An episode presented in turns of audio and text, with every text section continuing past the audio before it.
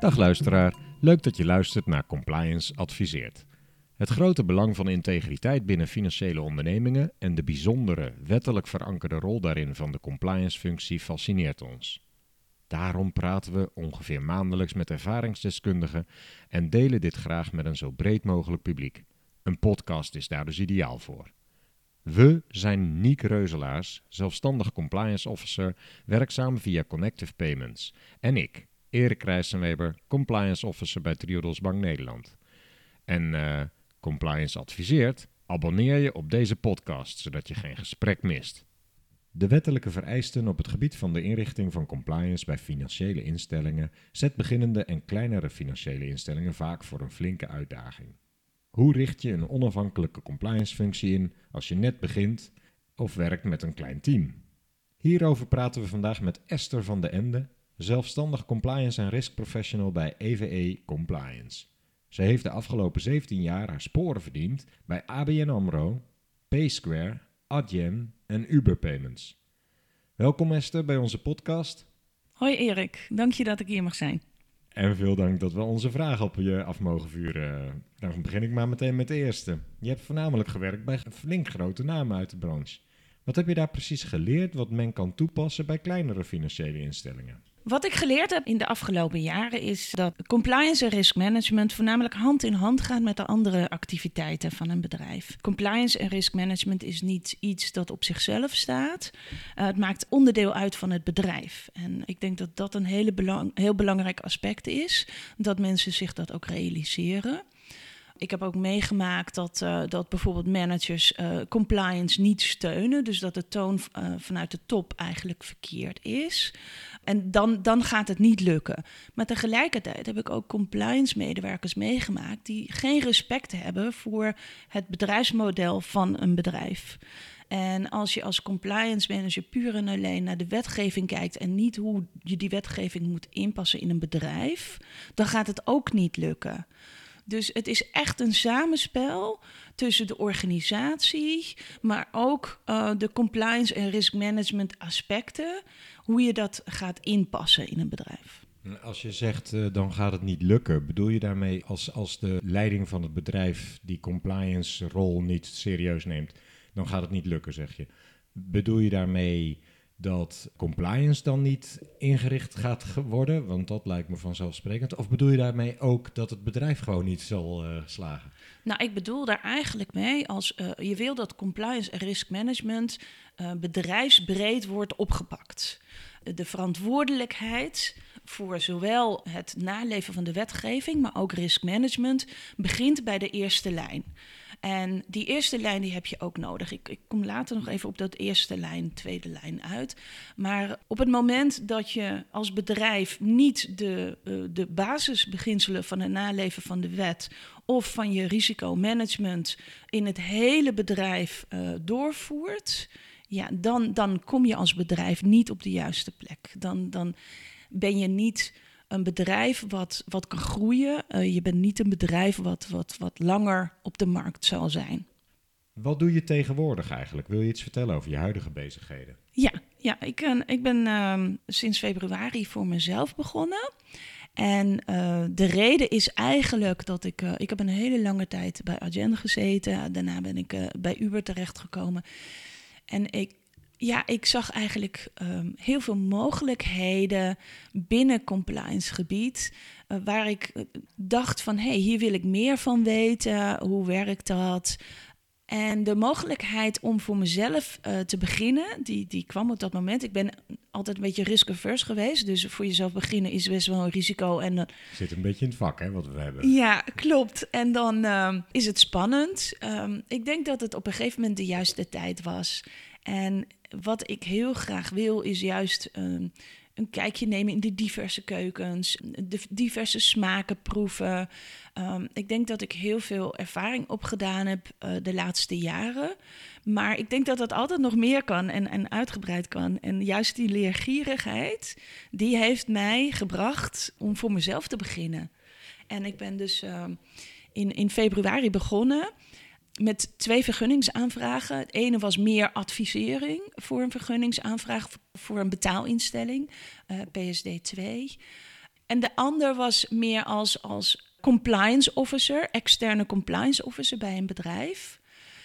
Nou, en uh, de, de beide aanvragen zijn ingediend uh, begin april. Ja, en, en we weten allemaal wat er toen gebeurde. Toen kreeg ik het even benauwd en dacht ik van, oh, COVID-19, wat gaat dat voor mij betekenen? Ik ben net begonnen. En het, het grappige is dat ik eigenlijk al die tijd werk heb gehad. Ook best wel veel werk, omdat compliance toch doorgaat.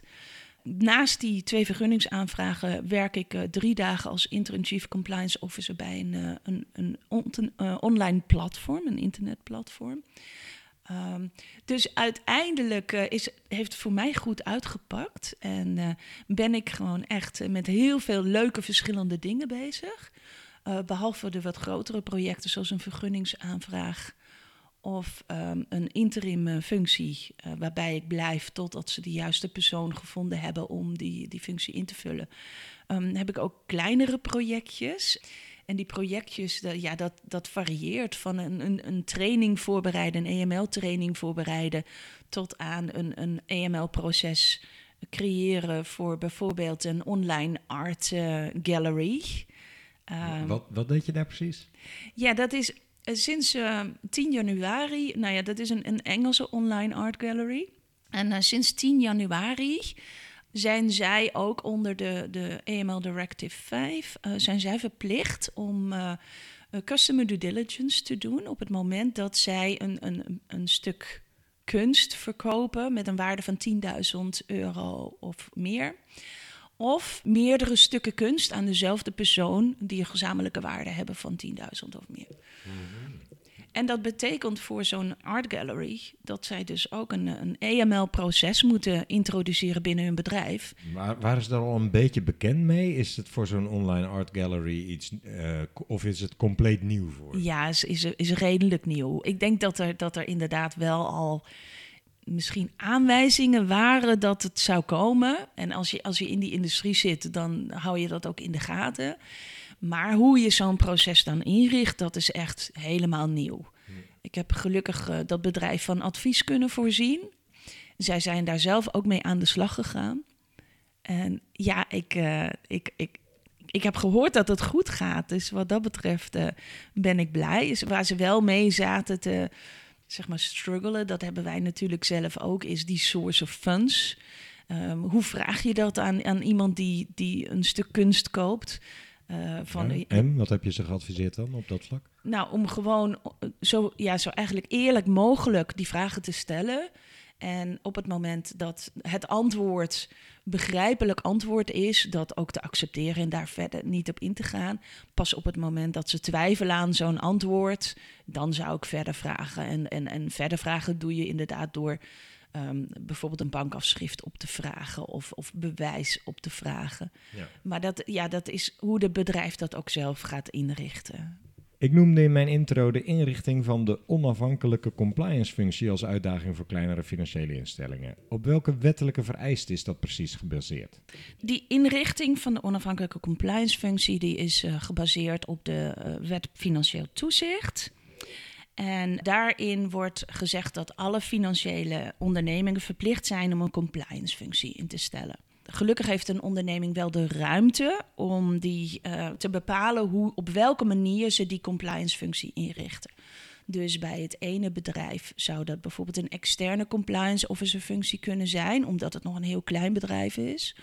En bij een ander bedrijf maken ze een compliance officer gelijk onderdeel van de board. Een chief compliance functie bijvoorbeeld. Maar, maar voordat we daarop verder gaan, wat, wat versta je in dit geval precies onder een compliance functie? Want dat is niet de compliance officer, maar een functie. Wat, wat, wat, wat moet je daaronder verstaan? Ja, de compliance functie is dat je inderdaad medewerkers hebt die zich uh, uh, specifiek op compliance toeleggen en die een compliance programma schrijven waar je uh, zeg maar de, de, de compliance van het bedrijf bewaakt. Dus de naleving van de wetgeving die van toepassing is voor zo'n bedrijf, die wordt bewaakt door de compliance functie.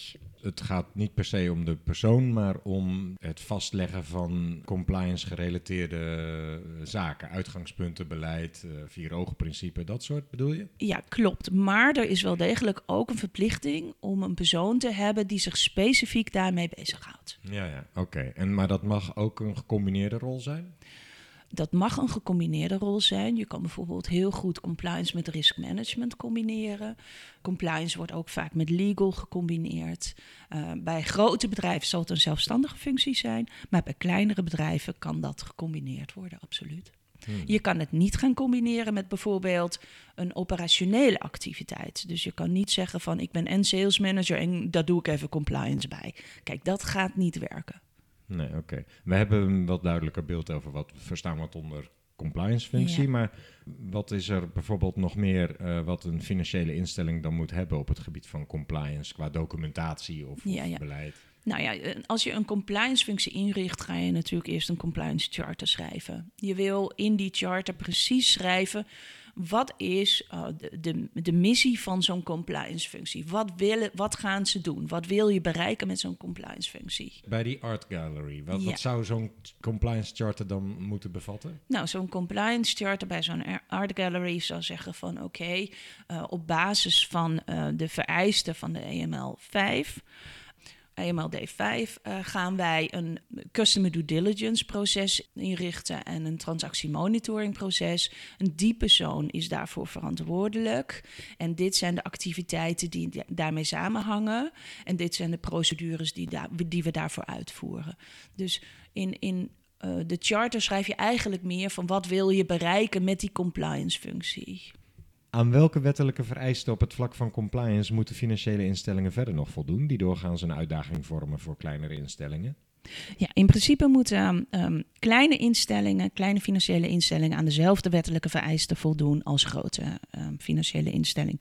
Maar wanneer je bijvoorbeeld een start-up bent of een kleine financiële instelling, zelfs als je eerst een IT-bedrijf bent en dan een financiële instelling wordt, of een, een techbedrijf en dan een financiële instelling wordt, dan is alles nieuw. Dat betekent dat je eigenlijk nog niet zo goed beseft hoeveel impact de beslissing om een, een vergunningaanvraag te doen uh, met zich meebrengt.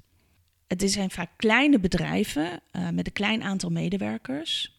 En als je alleen al naar de governance structuur van een betaalinstelling kijkt, ja, dan, dan komen er best wel punten van aandacht waarvan je zegt van oké, hoe ga ik dat inrichten? Dat kan best wel vraagtekens oproepen. Uh, het begint al eigenlijk met de vraag of er wel of geen raad van commissarissen moet komen. De WFT bepaalt dat de bedrijfsvoering van een financiële instelling zodanig moet worden ingericht dat het een beheerste en integere bedrijfsvoering is. En, en dat dat ook wordt gewaarborgd. Maar hier staat niet dat het verplicht is dat er een raad van commissarissen uh, moet komen. Het is wel een best practice. En de Nederlandse bank verwacht dat ook wel. Ehm, maar dan ben je zo'n kleine nieuwe financiële instelling met tien mensen. Um, er moeten al twee beleidsbepalers zijn. En als je dan ook nog een raad van commissarissen moet gaan, gaan aanstellen, ja, hoe gaat dat dan werken? En, en, en stel je voor dat uh, ik heb een bedrijfje opgericht en dat, wordt, dat is eigenlijk een mooi IT-bedrijf. En ik, ik ga voor een financiële instelling, uh, omdat daar betaaldiensten ook uh, verleend worden ja, dan ben ik als IT-manager of als, als IT-persoon ben ik in, in, in een, eh, de statutair directeur. En dan moet ik een raad van commissarissen aanstellen en die eh, heeft eventueel de mogelijkheid om mij te ontslaan. Dat is, dat is best wel een dingetje. Kijk, dan ben je ook aandeelhouder. Dus dat ja, vereffent wel weer. Want als aandeelhouder um, heb je natuurlijk wel weer invloed op de raad van commissarissen. Um, maar dat, dat is dus ook eigenlijk een, een vraag van hey, hoe ga ik dat nou inrichten? Maar die raad van commissarissen moet ook werkelijk de bevoegdheid hebben om het bestuur naar huis te kunnen sturen. Je kan niet in de statuten opnemen dat ze die mag niet hebben. Nou, dat is een van de, van de um, activiteiten van een raad van commissarissen. Zij adviseren, maar ook controleren de activiteiten van de, van de board. En als zo'n managing board niet toereikend is of die neemt verkeerde beslissingen, dan kan een raad van commissarissen daar wel degelijk invloed op hebben. Want je, je hebt het over het inhoudelijke probleem, dat die raad van commissarissen de manager uh, kan uh, Bijvoorbeeld, ja. Maar er zit misschien ook wel een kostenaspect aan of andere uitdagingen op dit Zeker, zeker. Ja, ik uh, zal niet ingaan op wat een, gemiddelde raad van commissarissen verdient, want dat is niet de plek. Um, maar het brengt wel kosten met zich mee. En je wil als startend bedrijf, wil je juist die, um, die gelden wil je in je bedrijf investeren, want je, wil, je bent aan het bouwen. En merk je nou dat, dat kleinere ondernemingen ook moeite hebben met de gedachte erachter? Want op zich is er natuurlijk ook wel weer iets voor te zeggen dat op het moment dat een partij die eerst als gewoon IT-bedrijf werkte, ineens in financiële geldstromen kan gaan zitten en daar een vergunning voor krijgt, ja, dat, dat brengt ook extra risico's met zich mee. Ja, ja. Merk je dat kleinere ondernemingen de vereisten logisch vinden of is daar veel frictie? Ik denk dat ze de vereisten wel logisch vinden, maar in het stadium waar zij op dat moment nog zitten met hun bedrijf, is dat niet de prioriteit. Met zo'n klein bedrijf met, met tien personen bijvoorbeeld, heb je nog heel goed overzicht over wat er gebeurt in je bedrijf. Um, dat wil zeggen dat je als, als uh, statutair directeur eigenlijk bij elke beslissing al betrokken bent. En je kan wel degelijk ook foute beslissingen nemen. Maar in zo'n klein bedrijf is vaak ook de cultuur nog dat iedereen gewoon zijn bijdrage mag leveren aan het gesprek of aan het idee. Waardoor er al een natuurlijke tegenhang is. Nou zegt DNB ook vaak uh, als uitgangspunt proportionaliteit. Ja. Een kleinere onderneming heeft minder risico. Ja. Is die RVC dan echt nodig, denk je? Ja en nee. Ik denk dat de RVC een, een, een bijdrage kan leveren in het adviseren. En wel degelijk ook in het, in het helpen van een start-up bedrijf. Vaak zijn het uh, mensen die al wat meer ervaring hebben, uh, wat, wat meer gezien hebben, meer bedrijven gezien hebben. En dus soms met hele goede oplossingen kunnen komen op het moment dat er een, een, een vraagteken is van hoe gaan we hiermee verder.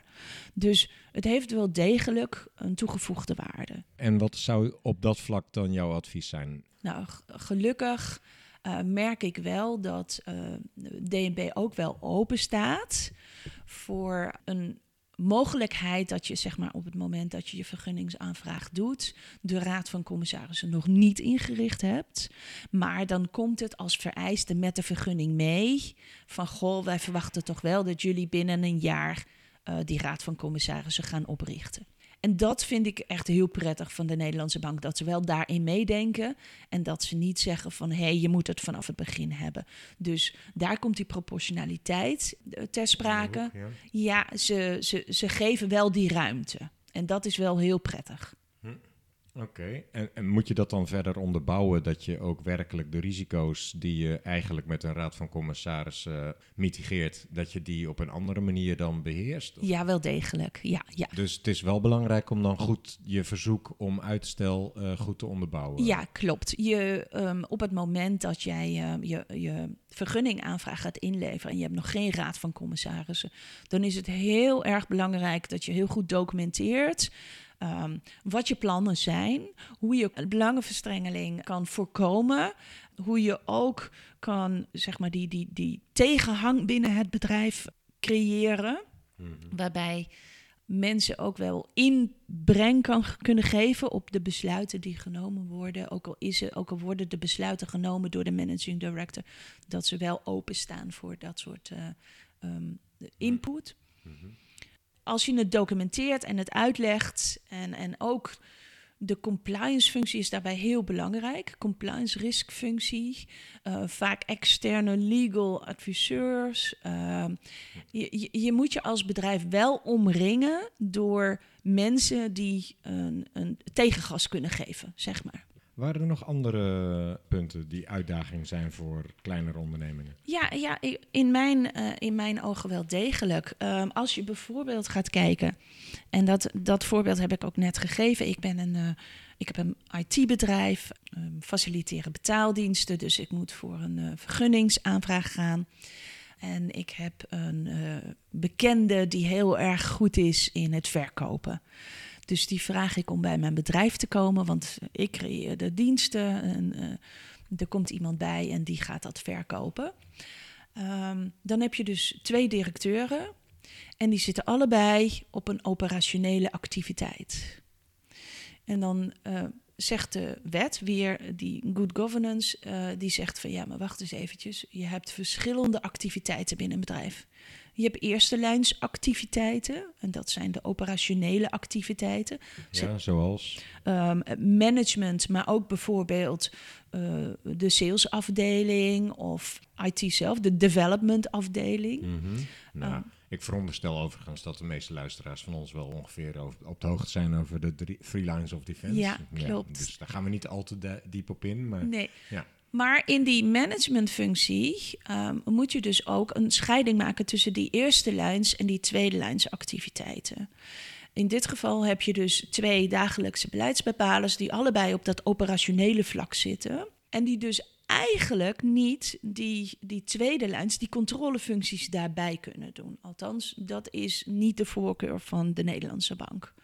Terwijl het wel logisch is dat die ene directeur de IT'er is, de andere de verkoper. Ja, Klopt. En wat de Nederlandse bank eigenlijk wil, is dat je één persoon binnen het bestuur aanwijst die verantwoordelijk is voor al die tweede lijn functies. Maar daar zit je dan met z'n tweeën. Je kan niet sales opgeven en zeggen van oké, de salesmanager gaat vanaf nu alle tweede lijns activiteiten doen. Maar je kan ook niet je development opgeven, het bouwen van je bedrijf. En zegt van oké, dus de IT'er gaat van nu af aan alle tweede lijns activiteiten uh, managen. Helder, hoe los je dat op? Ja, dat is, dat is een probleem. dat is ook heel erg afhankelijk van het bedrijf, uh, hoe je dat gaat oplossen. Uh, je, je zou een derde bestuurslid kunnen aantrekken die zich daarvoor uh, die zich daarmee bezig gaat houden. Dus dat je daarnaast bijvoorbeeld nog een Chief Risk Officer of een Chief Compliance Officer aantrekt. en die moet je dan ook dagelijks bestuurder maken? Ja, ja, en dat is dus een beetje het punt. Want als je dan met je, met je zeven of tien mensen zit en daar zitten dan in plaats van de twee verplichte beleidsbepalers in een, dan moet je nog een extra beleidsbepaler aan gaan nemen, puur en alleen omdat die vereiste er is. Ja, je, voor datzelfde geld kan je misschien uh, een, een engineer uh, binnenhalen die, uh, die kan helpen dat bedrijf te bouwen. Dus dat, dat zijn inderdaad best wel um, afwegingen die je moet maken. Speelde dit punt ook bij die online art gallery of bij, alleen bij echt andere financiële instellingen? Um, ik denk meer bij financiële instellingen. Mm. Online art gallery, voor zover, ik, voor zover bij mij bekend was daar meer alleen een verplichting voor EML. CDD. Ja, ja klopt. En, en niet, uh, niet voor de andere vereisten. Ze vallen van... niet onder de WFT nee, waar die vereisten nee, klopt. Ja. Oké. Okay. En merk je nou bij kleinere ondernemingen die beginnen aan zo'n vergunning dat dit dus allemaal volgt uit zo'n vergunningaanvraag? Zijn ja, ze daarop klopt. voorbereid? Nee, zijn ze niet op voorbereid. Dat, dat, tijdens het opstellen van de documenten voor zo'n vergunningsaanvraag komt dat vaak ter sprake. Want een van de dingen die je natuurlijk op papier zet is van oké, wie doet wat binnen zo'n zo'n uh, um, bestuur. En uh, ja, op het moment dat je dan gaat bespreken van hé, hey, maar wacht eventjes, waar brengen we de risk- en compliance activiteiten onder? En ook wie is er verantwoordelijk voor naleving van de WFT?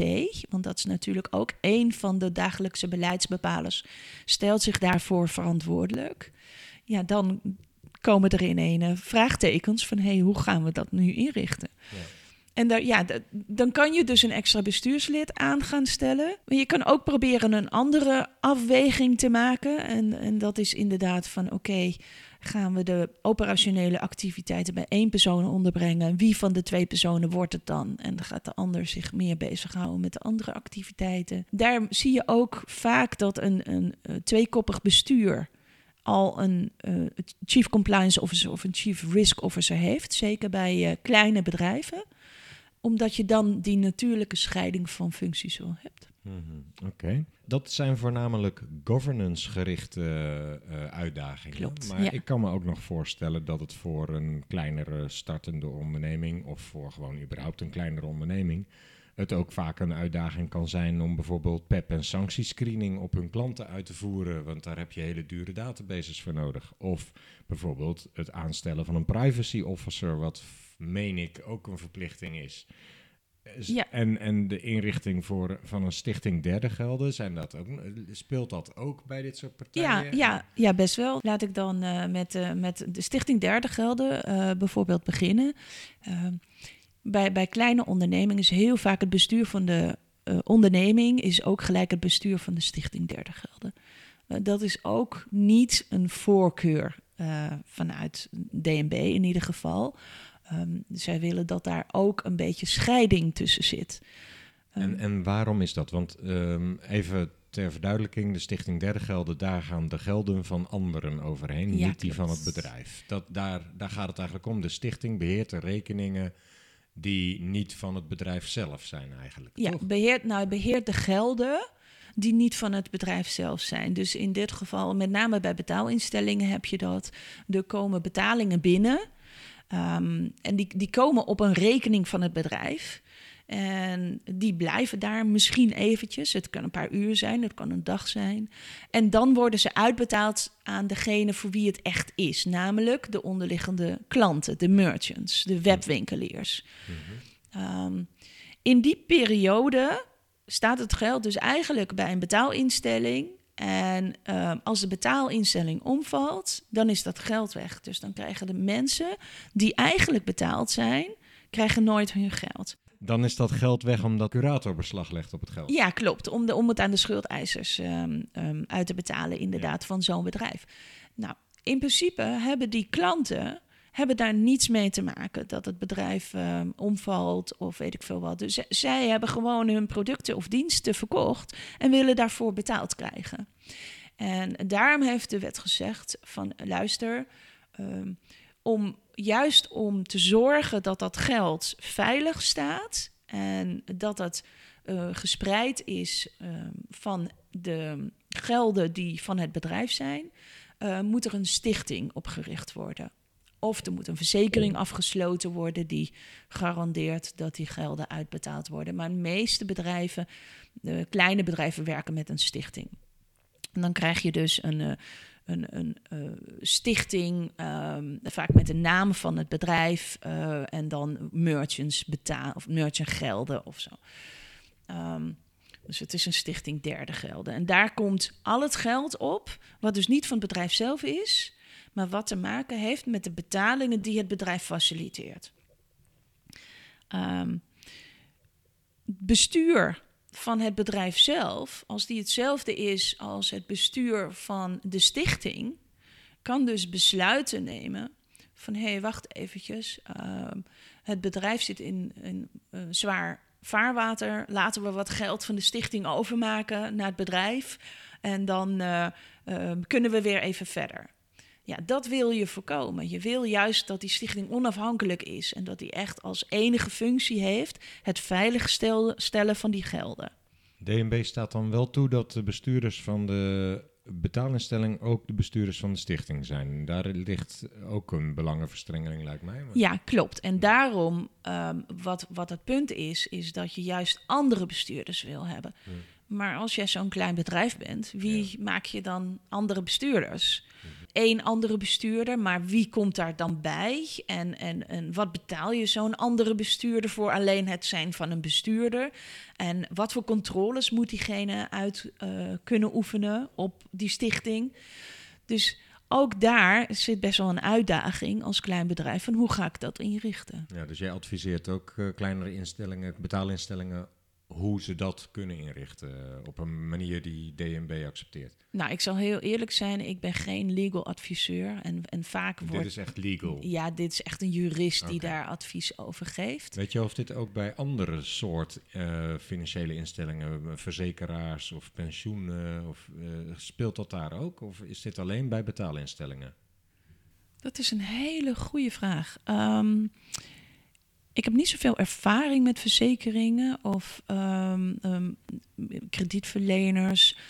Um, En nee, ik zou daar eigenlijk geen antwoord op kunnen geven. Ja, ik weet niet of zij beschikken over derden gelden. Want in principe een verzekeraar betaalt niet door dan, Ja. denk ik. Als ik een premie betaal, betaal ik dat aan die verzekeraar. Dus Het komt wel voor bij notarissen bijvoorbeeld. Ja, ja, ja. Dus, dus die hebben ook vaak eh, stichting derde. Dus eigenlijk waar bij bedrijven waar het geld niet van het bedrijf zelf is en tijdelijk gestald wordt. ja, nee, dus curatoren ook. Ja, Ja. ja, klopt.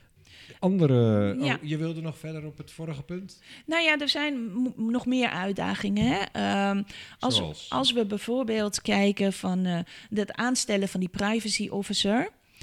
In kleine bedrijven is dat vaak een gecombineerde functie. En, en ook al zegt eh, GDPR dat je daar ook specifiek een persoon voor moet hebben.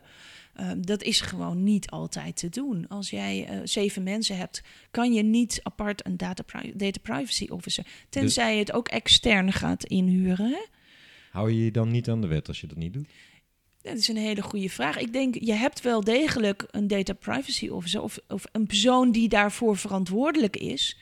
Maar die is daarnaast ook nog verantwoordelijk voor andere activiteiten. En dan, ja, dat is hetzelfde als compliance en risicomanagement.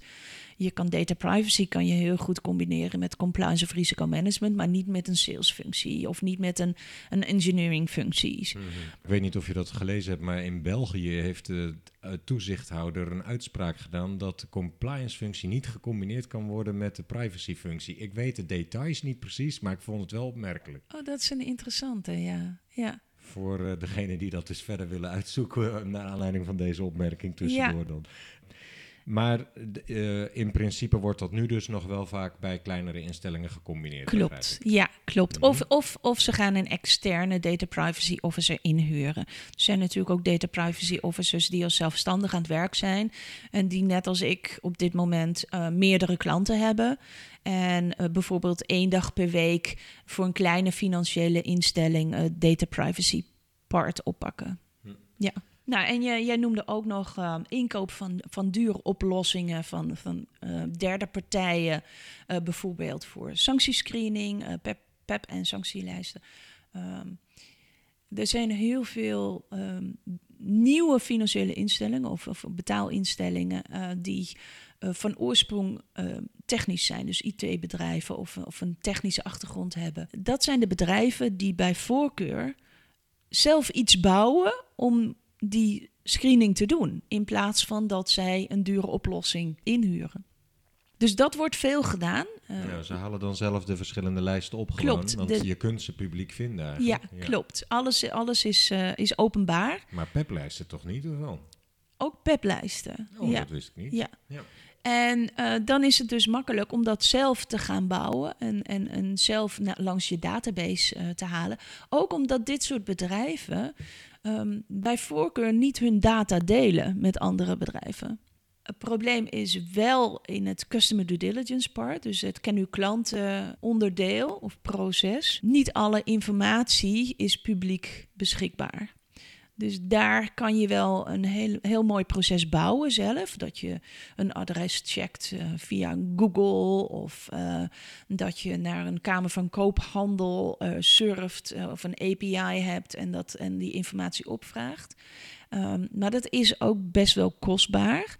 En zeker als je al die verschillende onderdelen en elementen wil bouwen. Dus vaak wordt er wel nog een, een, een derde partij gebruikt voor het binnenhalen van die ehm, customer due diligence informatie. Ehm, maar ook daar zie ik dat mensen echt wel beperkte services afnemen. En dat ze daaromheen hun eigen proces bouwen. Dus inderdaad, eh, de, de minimale informatie over een UBO. En als ze dan eenmaal weten van hey, wat is die informatie, dat ze zelf die checks erop bouwen. Dus daar, er is, bij, een- bij een techbedrijf is daar veel meer mogelijkheid om dat zelf te bouwen. En dan had ik nog één ding niet genoemd. Eh, de systematische integriteitsrisicoanalyse, de SIRAC, wordt geweg. Ja, Waarbij eh, de vereiste is dat je uitgebreid in kaart brengt... wat voor integriteitsrisico's loopt mijn onderneming... En hoe mitigeer ik die risico's en welke risico's, restrisico's accepteer ik? Dat, Ja. dat lijkt me nog eh, een omvangrijke klus. En je weet ook nog niet precies misschien welke integriteitsrisico's er spelen. Hoe, Ja. hoe, hoe los je dat op bij kleinere ondernemingen? Ja, ik denk dat is nou typisch zo'n punt waarvan in mijn ogen het juist bij kleine onderneming, ondernemingen makkelijker is en, en minder eh, ingewikkeld om dat op te stellen. Waarom? Omdat bij zo'n kleine onderneming kan je het hele bedrijf erbij betrekken. En heb je dus gelijk inzicht in alle activiteiten. En je hebt echt kennishouders. Dus de mensen die weten waar ze mee bezig zijn. En op het moment dat jij als een, een compliance officer, of je nou intern of extern bent, daar een voorzetje geeft en een paar ehm, voorbeelden aandraagt van hoe je een risico kan lopen, dan is vaak eh, onmiddellijk de aanleiding dat iedereen zijn ideeën gaat spuien. Terwijl in mijn ogen, en, en ja, het is een beetje lang geleden, maar ooit heb ik bij de ABN AMRO gewerkt en daar kwam eh, op dat moment de risk assessment om de hoek eh, zeilen. Zo lang is die er al. Ehm, en dat was een heel stroperig proces op dat moment. Ik neem aan dat ABN AMRO dat ook heel anders heeft ingericht op dit moment. Ehm, maar heel stroperig. Waarom? Omdat je vaak niet eens wist wat iedereen deed. Ehm, welke activiteiten waren er bij welke afdeling en welke risico's liep je daar dan? Ja, dat is veel meer werk om dat op te halen. Klopt, klopt. Wat, maar wat ik me wel kan voorstellen is dat, eh, dat, dat bij een grotere instelling mensen al wat beter gericht zijn op integriteitsrisico's. Wat meer begrijpen wat een risicoassessment is. Ehm, Ja. Klopt dat? Of eh, o- wat je zegt, ja, je moet je als compliance manager wel wat voorbeelden aandragen Ja, dan. Zo- ja, en dan klopt. gaat, maar dan gaat het wel leven. Dat is Ja, eh, absoluut. eigenlijk niet echt een punt. Ja, wat, wat ik bijvoorbeeld bij, eh, bij nieuwe bedrijven graag doe, is dat ik dan een, een, een hele interactieve training doe, een hele interactieve EML-training. Ehm, waarbij ik gewoon ook echt mensen vraag om voorbeelden aan te dragen eh, van eh, integriteitsrisico's. En eh, ja, daar krijgen ze vaak een, een paar weken voorbereiding voor. En dan kunnen ze ook eh, op basis van de, van de eerdere informatie die ik daarover gegeven heb, eh, kunnen ze echt goed naar hun eigen processen kijken en, en zeggen van, oh wacht eventjes, hier lopen we misschien een risico. Want hier is maar één persoon verantwoordelijk.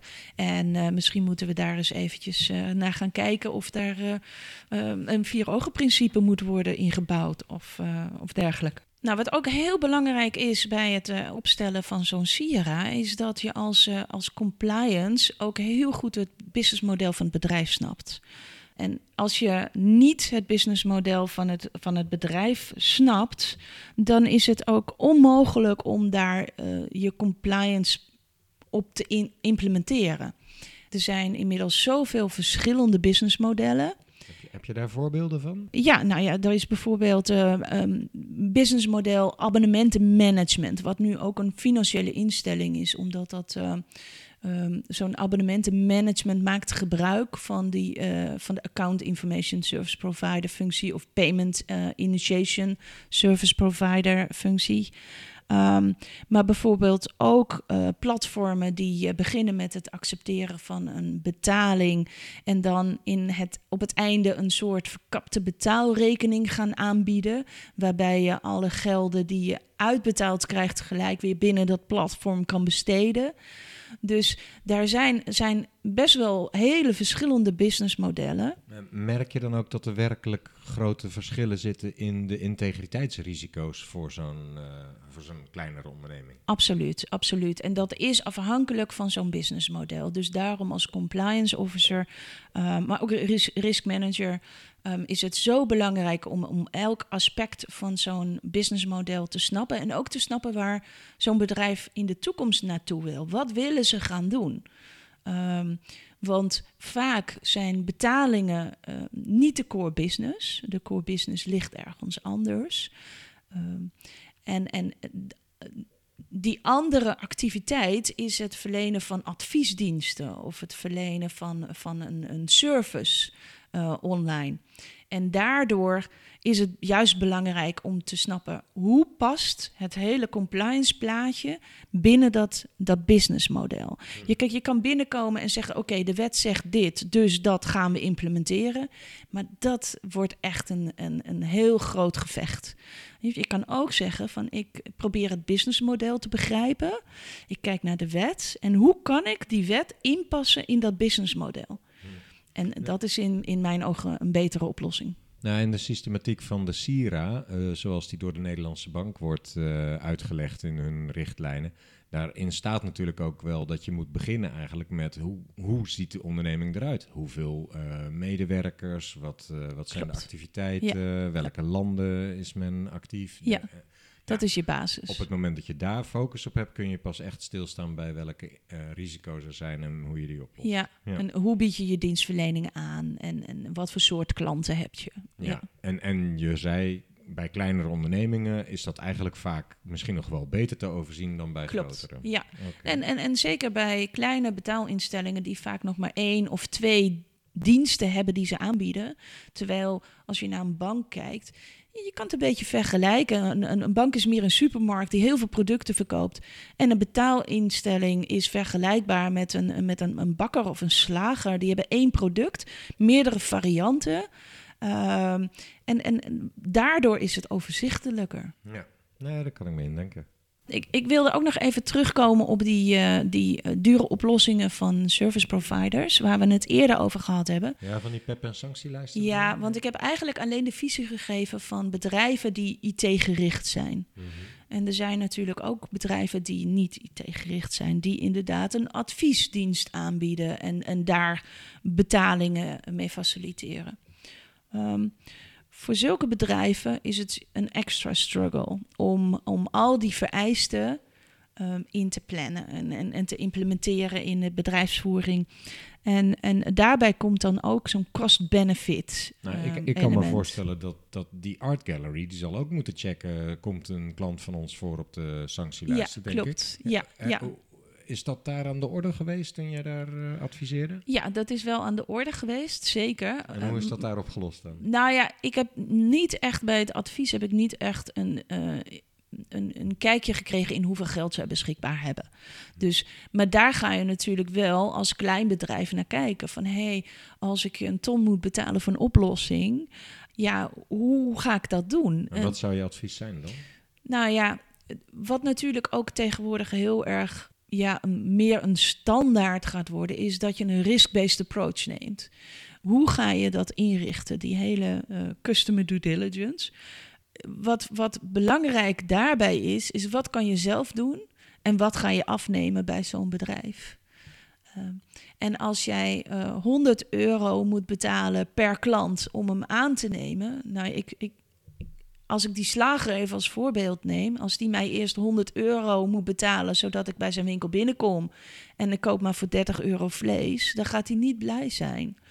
Dus ook bij betaalinstellingen, zeker nieuwe betaalinstellingen of nieuwe ideeën, um, waarvan nog niet bekend is hoeveel mensen er gebruik gaan maken van zo'n nieuw idee, is het best lastig als je nog niet weet van hoe gaat dit aanslaan om al hele dure kosten, met name voor ken uw klant, um, te gaan maken. Terwijl je, weet nog niet wat het oplevert. En als je gaat bedenken dat een gemiddeld bedrijf misschien een, een commissiepercentage van 10% heeft op een betaling, of uh, er zijn zelfs bedrijven die 10 cent accepteren per, per betaling.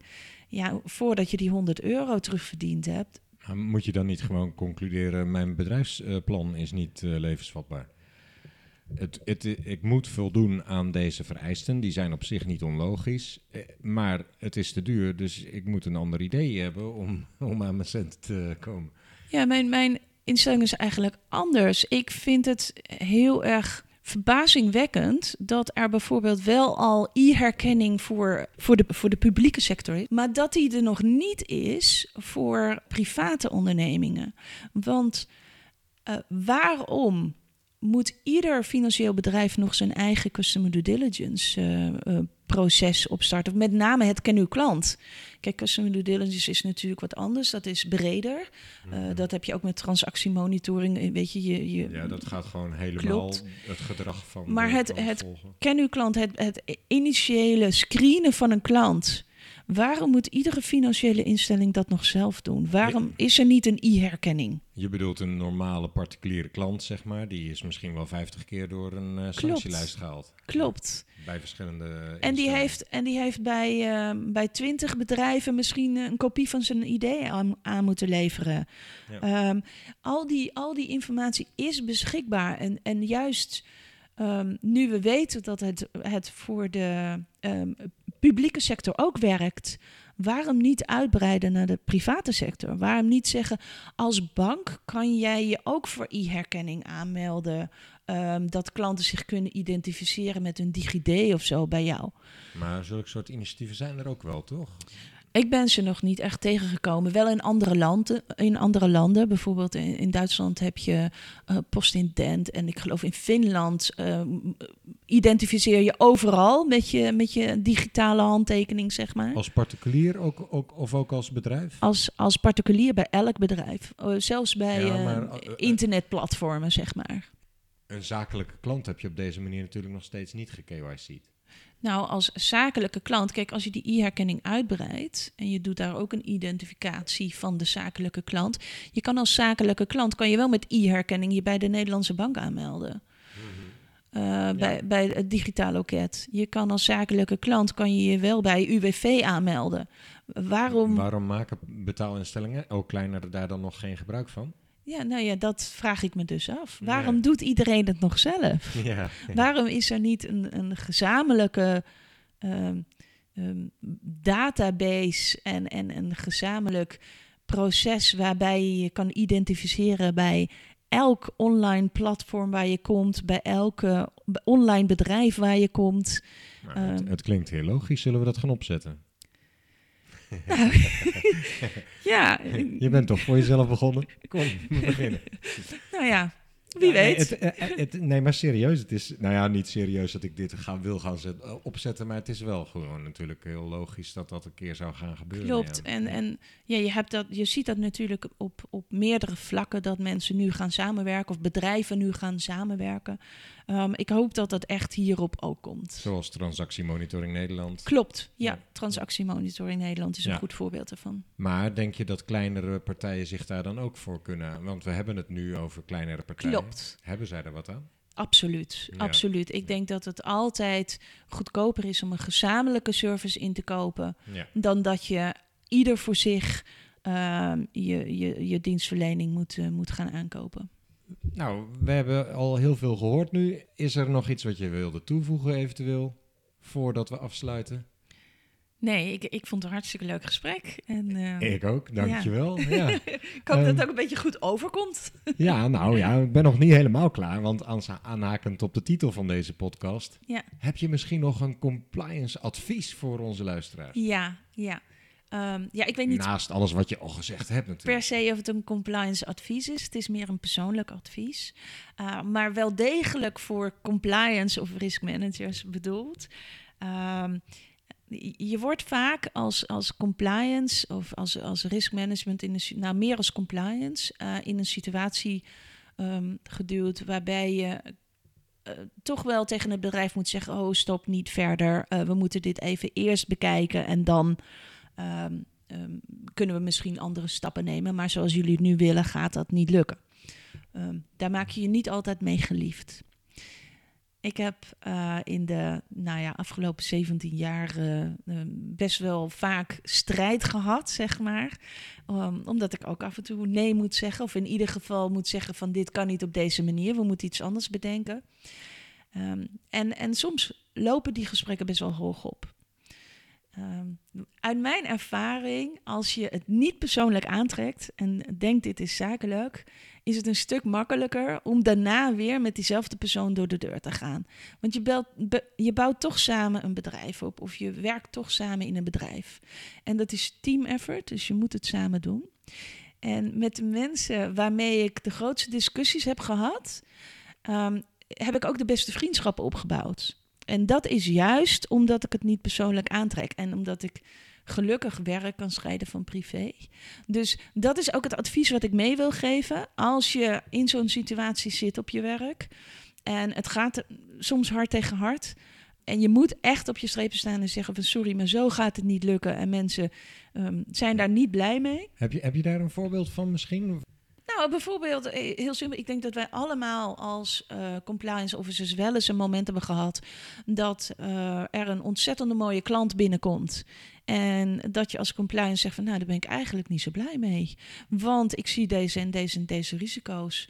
Dus um, wij moeten daar uh, best wel wat extra monitoring op inbouwen. Waarop het bedrijf dan zegt van ja, sorry, daar hebben we nu geen tijd voor. Dat doen we volgend jaar wel. Mm. Nou ja, dan kom je in een situatie waarbij je zegt van ja, sorry, maar dan op dit moment kunnen we deze klant ook niet accepteren. En je advies is dan neem dat niet persoonlijk, nee. hou je rug recht. Klopt. Blijf ja. integer. Ja, ja, en, ja. En, en zie het inderdaad als iets zakelijks en niet als... Ook om het bedrijf eigenlijk van ellende te voorkomen. Ja, klopt. En, en dan voel je ook niet persoonlijk aangevallen als mensen dan... Um, um, wat persoonlijke woorden richting jou. En zeggen van ja, jij zegt altijd nee. Of weet ik veel wat. Mm. Want dat is ook in de hitte van de strijd. Ja. Dus dat bedoel ik te zeggen ja. van pak het niet, of uh, vat het niet persoonlijk op. Ik denk dat veel compliance officers zich hierin herkennen in zo'n ja. situatie. Ja, ja, nee, zo werkt dat soms. Hartelijk bedankt uh, voor bedankt. alle tijd hier en alle goede adviezen. Ik wens je ook heel veel succes met EVE compliance en uh, wat was het? Integriteit? ja, nee, het is of, officieel is de Ethics, naam nee. Eve Compliance and More.